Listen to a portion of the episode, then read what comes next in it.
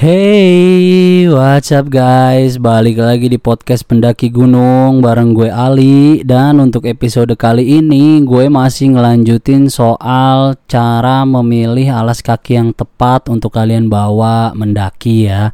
Dan di episode kali ini ini udah part 4 ya. Gue akan cuman bawain highlights aja sih, cuman bawain hal-hal penting yang menurut gue penting uh, terus uh, lewat di pikiran gue, gue catet langsung gue bawain gue kasih tahu ke kalian ya kan? Dan gue ucapkan selamat datang buat para listener yang baru buat para pendengar yang baru. Ya selamat datang di podcast pendaki gunung. Gue Ali dan di podcast pendaki gunung ini ada tiga hostnya. Yang pertama itu ada gue, kedua Iksan, dan ketiga ada Bayu. Tapi di episode ini kalau kalian dengerin ya dari part 1 sampai part 4 ini, gue cuma ngetek sendiri ya. Jadi karena memang uh, kondisi masih tidak memungkinkan lah ya untuk kita semua ngumpul gitu. Gue nggak akan jelasin kayak gimana gimananya karena gue udah jelasin di part 1 kemarin Terus uh, oh ya di part 4 ini ini yang jadi album artnya itu adalah uh, sepatu kategori keempat yang hiking boots ya. Jadi kalian kalau belum dengerin di uh, part ketiganya uh, episode soal ini soal apa soal alas kaki di gunung ini. Nah, kalian dengerin yang part 3-nya tuh. Di situ gue jelasin semua beberapa kategori ya yang menurut gue ada empat, ada hiking shoes, ada trail running shoes, ada hybrid waterproof shoes, sama hiking boots. Dan hiking boots ini gambarnya gue jadiin album art di part keempat ini. Terus juga gue mau ngingetin buat teman-teman semua baik pendengar lama ataupun pendengar baru untuk follow Instagram kita di @cahngayeng dan juga jangan lupa subscribe ke YouTube channel kita @cahngayeng eh nggak pakai ad ya. Pokoknya YouTube channelnya Cahngayeng juga gitu Terus uh, jangan lupa juga ikuti kami di Spotify ini ya kan. Promosi dikit nggak apa-apa lah.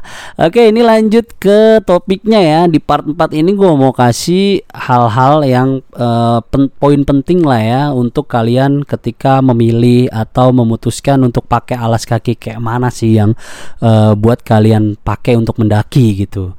Ya di poin yang pertama adalah kalau misalnya kalian nggak punya sepatu spesial untuk hiking, maksudnya sepatu yang kalian dedikasikan untuk naik gunung, menurut gue pribadi kalian harusnya pakai sepatu sneakers kalian yang menurut kalian paling nyaman.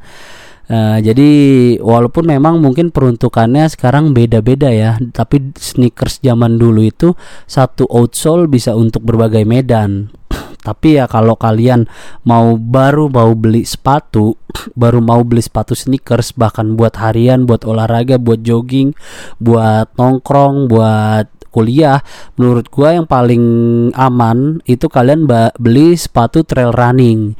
Beli sepatu trail run kayak sekarang kan banyak ya New Balance gue sebut aja beberapa merek ya.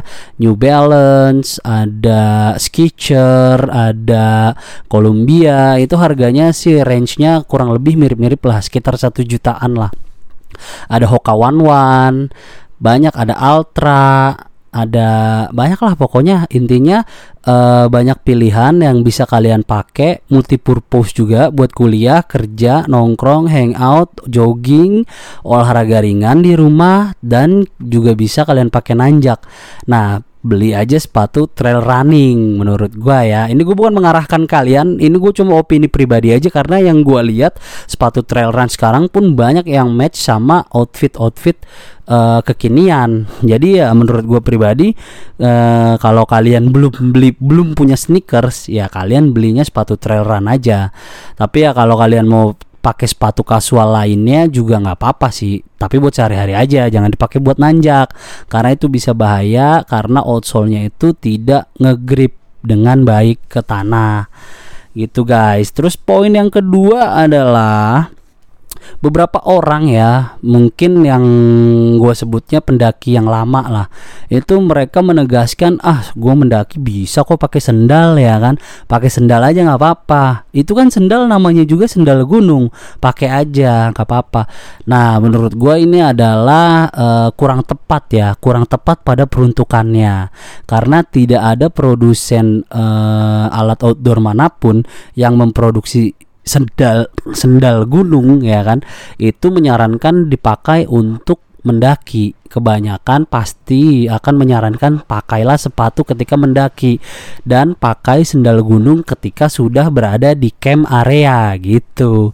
Tapi kalau kalian ternyata pakai sendal beberapa trek kayak misalnya ya Gunung Prau itu memungkinkan kayaknya kalau kalian pakai sendal gunung tapi sebenarnya tetap di BC pasti akan ada uh, diperingatin lah sama ranger. Kok nggak pakai sepatu mas? Ya pakai sendal aja lah cocok apa cukup gitu. Dan menurut gua sih ya itu terserah sih ya. Cuman kurang aman karena uppernya tuh nggak nutup kaki kalian. Jadi terbuka begitu aja. Kalau kalian belum potong kuku kaki, kuku jempol, kuku jari-jari kaki kalian, terus kalian pakai sendal, terus nanjak kalian kepleset dan kukunya nancep atau kekelupas itu bakalan mempersulit perjalanan pendakian kalian gitu. Ya cedera di kaki itu nggak enak karena namanya mendaki ya pakai kaki gitu. Jadi saran gue sih tidak tidak menyarankan ya pakai sendal tapi beberapa orang mereka bahkan sampai bersumpah gitulah ya. Gue nyaman kok dan ini menurut gue aman pakai sendal. Ya udah mau gue aja. Cuman berangkat dari pengalaman gue pribadi pakai sendal ke gunung itu untuk nanjak di jalur pendakian itu menurut gue pribadi kurang tepat. Tapi kalau kalian mau bersandar pada pendapat dan pengalaman orang-orang sebelum gue, sebelum kalian kalau mendaki pakai sendal itu aman, oke, okay, nyaman dan enjoy, ya udah terserah. Tapi menurut gue tidak menyarankan gitu ya kan ini ya maksud gue biar nggak bias juga sih di antara para pendengar baru juga. Karena mungkin ada pendengar baru yang baru mau mulai menekuni hobi ini mereka berpikir ah cukup kok kayaknya beli sendal nggak perlu beli sepatu yang mahal-mahal. Ya itu balik lagi sih terserah. Lebih baik kalian nahan untuk jalan dan duitnya ditabung untuk uh, beli alat dulu baru kalian jalan nanti ketika sudah siap begitu sih. Lebih baiknya ya tapi itu mah terserah aja sih. Cuma gua menyarankan yang menurut opi gini gua ini lebih baik gitu. Terus juga kalau misalnya kalian pakai sepatu kulit ya, sepatu kulit gitu kayak sepatu pendakian atau sepatu safety kan ada tuh yang bahannya kulit yang jadul, yang zaman dulu kayak Timberland itu kan sepatunya kan kulit tuh. Itu bisa dipakai mendaki. Outsole lumayan ngegrip. Atau sepatu tentara ya kan? Itu bisa juga dipakai mendaki karena outsole lumayan bisa ngegrip nah ini menurut gue pribadi kalau kalian pakai sepatu yang modelannya oh upper sole-nya itu kulit eh, kalian nggak bisa beli terus keluarin dari box langsung kalian pakai mendaki itu nggak bisa. Jadi harus ada break in dulu. Jadi kayak gimana ya kalian pakai dulu jalan-jalan jalan pakai dulu biasa sampai tuh kulit jadi agak lentur dan mulai ngeplak sama kaki kalian. Itu lebih aman. Itu lebih aman menurut gua sih menurut gua pribadi ya terus juga uh, poin yang keempatnya itu poin ketiga tadi ya soal yang sepatu kulit. Menurut gue sih lebih aman kayak gitu. Terus poin yang keempatnya juga ada banyak uh, input ya dari teman-teman gue. Kalau pakai sepatu yang low cut itu kalau di gunung-gunung yang vegetasinya rapet dikhawatirkan ada ular. Ada hewan-hewan yang bisa gampang masuk karena dia low cut di bawah patah kaki. Tapi kalau uh, menurut opini mereka kalau gunung dengan vegetasi rapat lebih baik pakai sepatu yang mid cut atau high cut. Jadi pakainya hiking boots.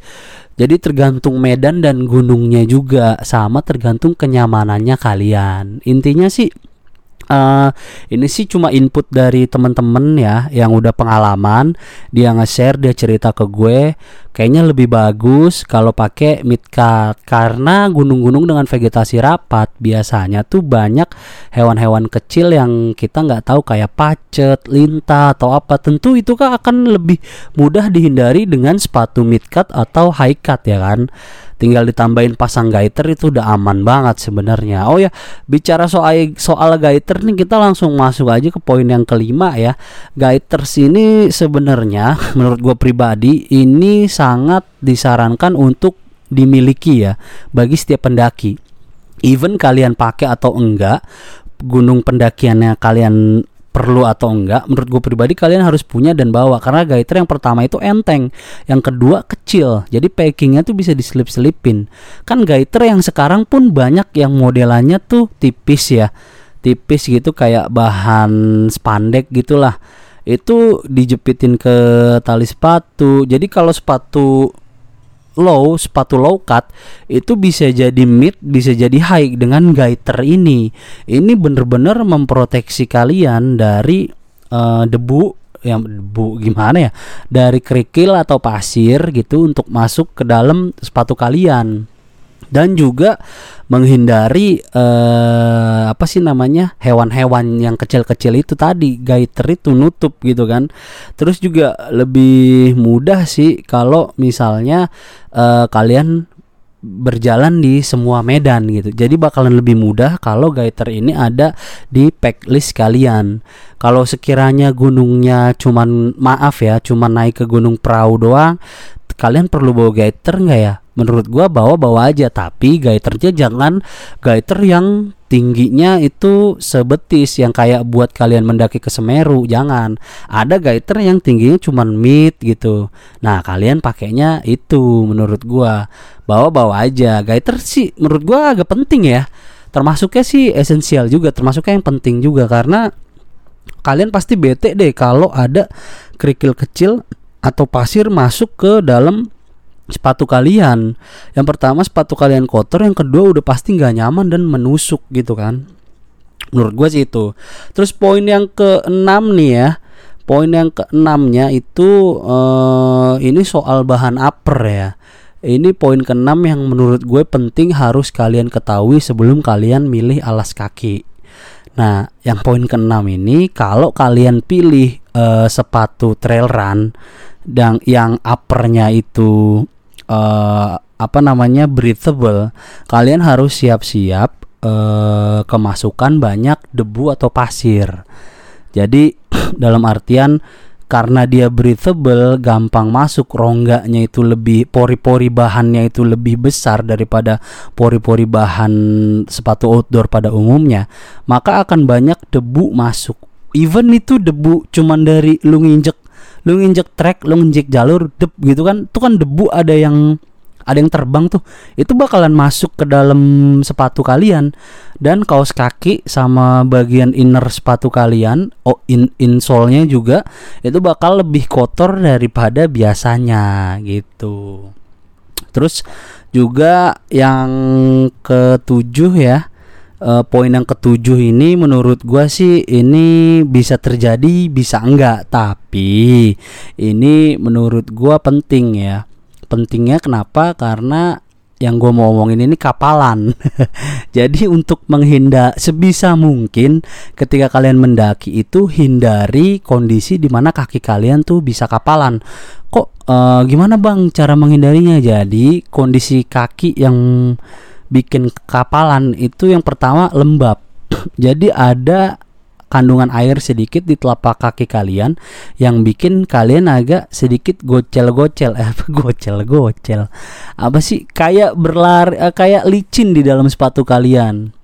Jadi nah Makanya kunci dari menghindari kapalan ini adalah memilih sepatu yang cocok dan fit untuk kalian. Dan untuk memilih sepatu yang fit dan cocok biasanya eh, kalian ngukur insole. Jadi kalau misalnya tapak kaki kalian ujung paling panjang, ujung paling panjangnya ya, entah itu jempol atau jari telunjuk kaki sampai ke bagian tumit tumitnya itu punggung tumit ya. Jadi kalau dari betis turun ke bawah tuh itu ujung tumit, bukan tumit yang di telapak kaki ya. tumit yang di belakangnya ini itu kalian ukur berapa berapa senti nah itu lebihin satu senti jadi misalnya insol kaki tapak kaki kalian ukurannya misalnya ya 26 maka kalian harus cari sepatu yang insolnya 27 dan pentingnya kalau milih alas kaki itu harus kalian datang ke tokonya atau kalau kalian beli online kalian minta informasi soal ukuran insolnya ke penjualnya. Jadi yang jadiin patokan bukan ukurannya. Kalau ukuran kalian 42 di setiap produsen sepatu ukuran 42 itu ada yang insolnya 27 ada yang insolnya 27 setengah ada yang insolnya 26 setengah gitu loh jadi kalian yang harus kalian perhatikan adalah sentimeter ukuran insolnya ini trik pertama untuk menghindari kapalan ya. Trik yang keduanya adalah membiarkan kaki kalian tetap kering. Bisa pakai kayak powder-powder gitu atau pakai kaos kaki uh, yang lima yang lima jari itu loh kaos kakinya yang lima jari.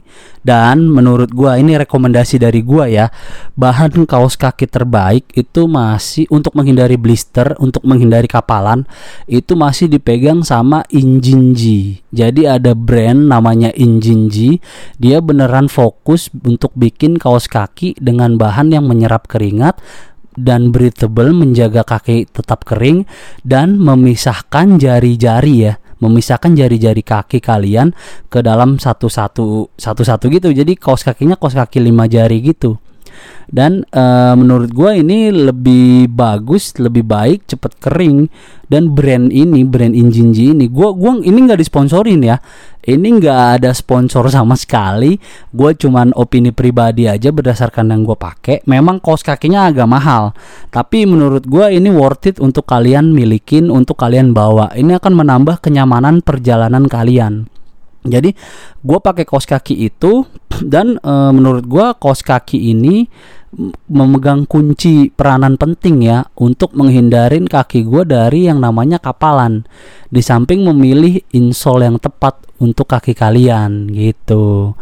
Jadi ya mungkin sih kurang lebih sih itu aja sih dari poin-poin trik memilih alas kaki yang cocok untuk kalian bawa mendaki.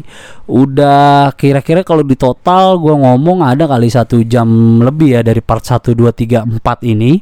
Dan ya kayaknya udah cukup semua gue jabarin poin-poin pentingnya.